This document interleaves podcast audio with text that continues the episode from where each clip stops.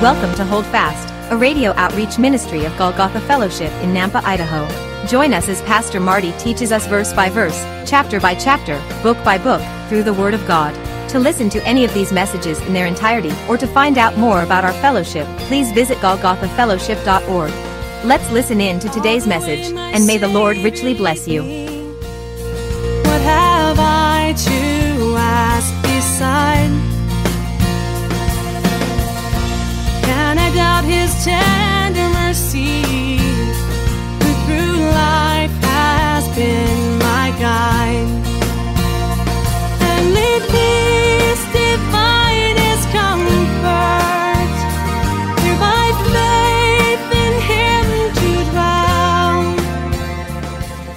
We need to have a healthy fear of God. Now, the world itself, you know, Daniel, his name means God is my judge.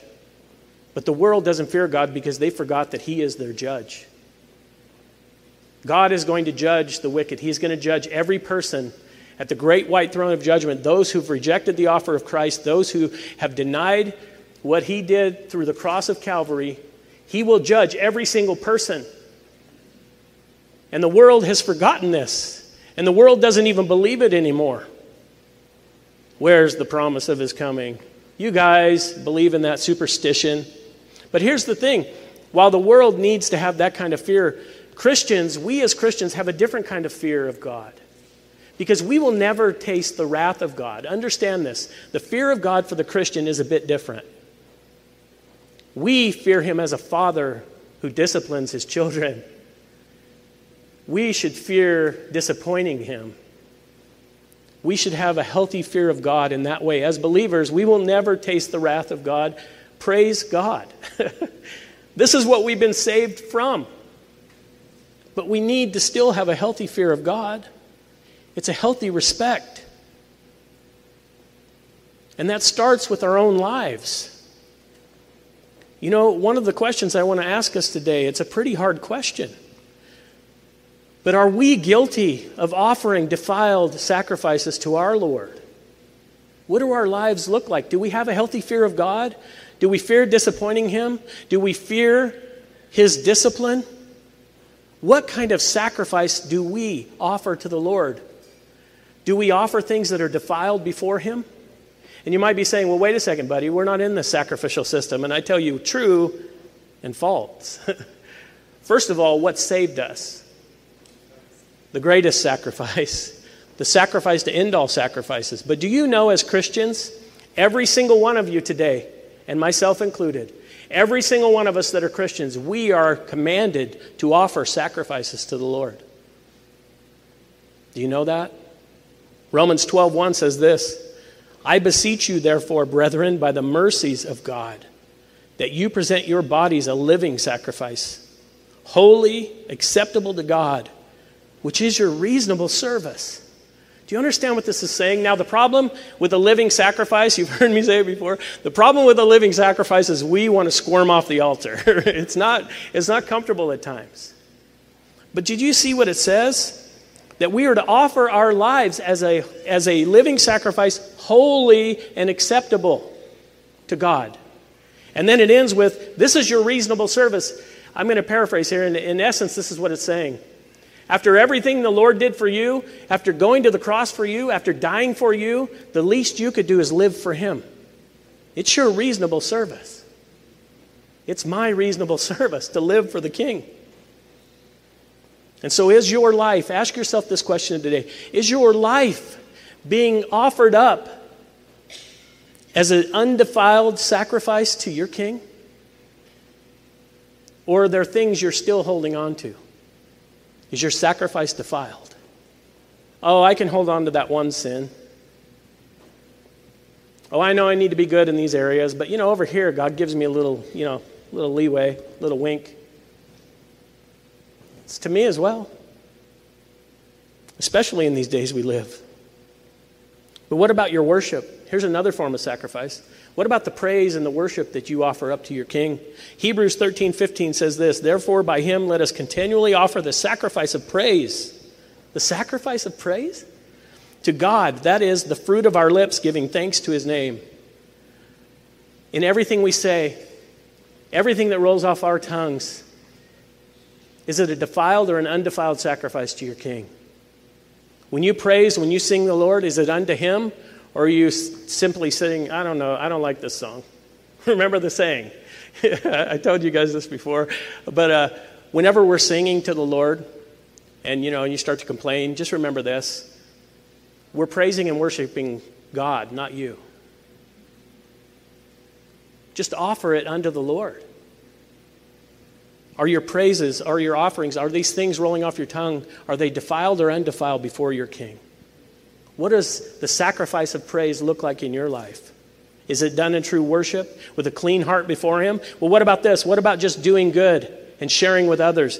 Hebrews 13, 16, the very next verse. But do not forget to do good and to share, for with such sacrifices, God is well pleased. You want to please Him? Do good and share. And it doesn't just mean share your goods and share the, share the good news of the gospel. Share what God's doing in your life. Share with one another. That's an aspect and an element of fellowship. With such sacrifices, God is well pleased. And then what about the sacrifice of love? and some might think love isn't a sacrifice, but I think all of us, if we really think about it, it is at times. There are people in this world, and don't look at me, there are people in this world that are just hard to love. Love is denying self for the benefit of others. It's not a feeling or an emotion. Those things come with an aspect of love, but love is a sacrifice. Look at this Ephesians 5 1 through 2 says this. Therefore, be imitators of God as dear children and walk in love, as Christ also has loved us and given himself for us, an offering and a sacrifice to God for a sweet smelling aroma. And so I want to ask you a very strange question, and I know you're not surprised by this, but I'm going to ask you a very strange question. You ready? What do you smell like? Stop sniffing the people next to you. What do you, seriously, spiritually, what do you smell like? What does your life smell like? What aroma is emanating from you, from your life spiritually? I want you to really think about this. I know it's a strange question, but what aroma is your life producing? It's an offering and a sacrifice, your life, to God for a sweet smelling aroma. A defiled sacrifice is not a sweet smelling aroma. And only you know. But if you had to answer that question, what would it be? And lastly, here's the, here's the other thing, and I told you this is such a key element in the life of a Christian. How's your prayer life? How's the sacrifice of your prayer life doing? Our prayers are a sacrifice unto the Lord. Revelation 8 3 is so powerful. Then another angel, having a golden censer, came and stood at the altar. He was given much incense that he should offer it with the prayers of all the saints upon the golden altar which was before the throne. Your prayers are a beautiful offering to the Lord.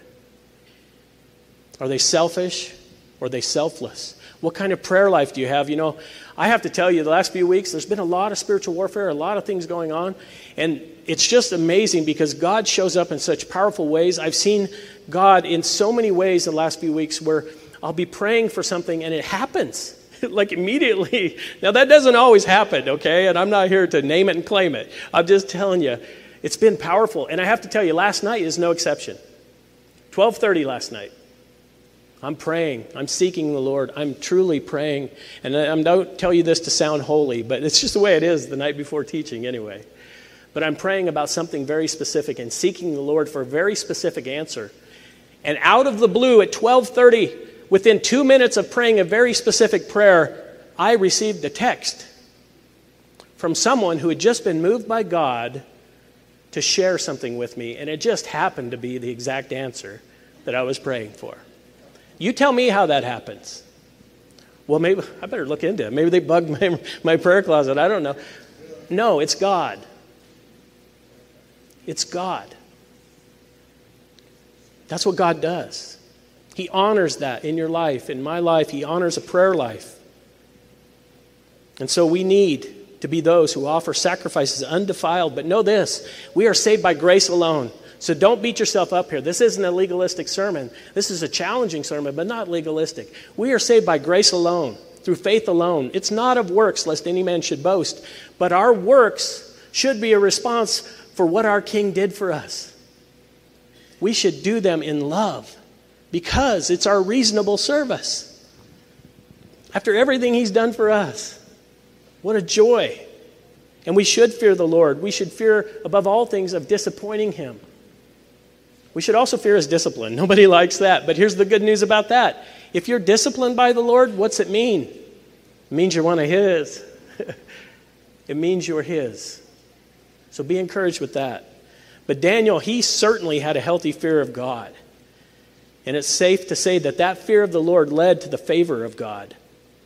He knew he wasn't to defile himself, no matter the circumstances, no matter the conditions around him. He would not defile himself because he feared God above all.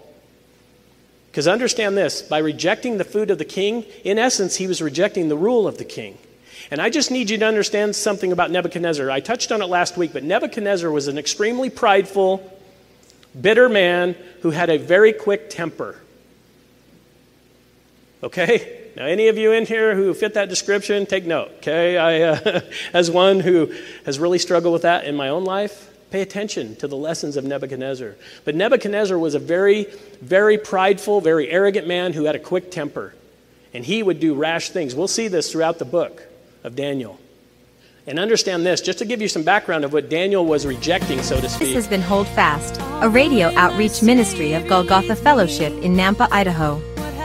Thank you for listening today. If you would like to hear this message again, or any other in their entirety, please visit golgothafellowship.org. Our fellowship meets in Southeast Nampa, and our Sunday services are at 10 a.m. For more information, visit our website. Until next time, may the Lord richly bless you. Hi, folks. Pastor Marty here. Thank you for tuning in. I hope you enjoyed the teaching today. You know, it's my prayer that it's encouraged you to continue faithfully in the study of God's Word. I think it's so crucially important that these days the body of Christ stay in, grounded and anchored in the Word of God. As the world around us is sinking in the waves of false doctrine and the opinions of men, if you are seeking a church family, a church home, and you live in the southeast Nampa area, I want to personally invite you. Our Sunday services are at 10 a.m., and we currently meet at East Valley Middle School. That's right off Greenhurst and Happy Valley.